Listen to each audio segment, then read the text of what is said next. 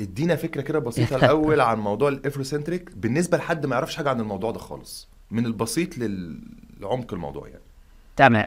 طيب بكل بساطة وبكل اختصار ال Afrocentric آه هي توجه وتنظيم بدأ يظهر على الساحة نقدر نقول من الستينات ولكن هو جذور فكره وجذور حركته موجودة من بداية الحرب الأهلية في المجتمع الأمريكي. تمام مسألة الاختلاف على مسألة العبيد تمام اللي قامت بين الولايات واتقسمت الولايات المتحدة لجبهتين في المسألة دي فبعد منها بدأ المجتمع الأفرو أمريكانز هناك اللي هم الأمريكان من أصول أفريقية حاليا. تمام بيبحثوا لنفسهم عن امتداد ثقافي عن جذور. آه، يقدروا بيها إن هم يواجهوا حالات العنصرية وحالات التمييز اللي بيتعرضوا لها في المجتمع. دي كانت البداية. تمام. البداية بدأت بحتة إن نبحث عن أصولنا تمام؟ آه نبحث عن تراثنا عشان يكون حق يعني حجة للرد على اللي بيقللوا. آه منهم يعني تمام؟ فابتدى الأمر ب آه بعدد من المفكرين تمام؟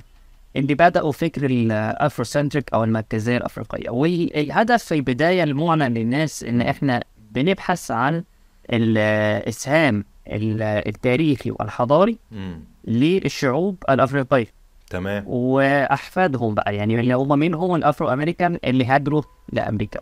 تمام. وبيبحثوا عشان يظهروا ده عشان يواجهوا اللي هم سموه بأن المجتمع الأبيض كان بيحاول يطمس آه، كل إسهاماتهم في التاريخ. ده كانت البداية. تمام تمام؟ بعد كده الموضوع خد شكل من أشكال إن هم بيحاولوا إن هم يوجدوا لنفسهم مكان في كل حضارة بشرية. تمام؟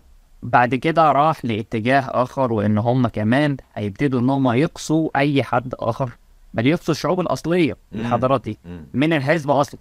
ويبقى الأمر إن دي حضاراتهم وبلادهم وهم اتهجروا منها وواجب إن هم يرجعوا اليها فالموضوع بدأ ينمو واحدة ورا واحدة مرة ورا مرة من نقدر نقول بدأ إن هو يظهر وينمو بشكل كبير من الستينات.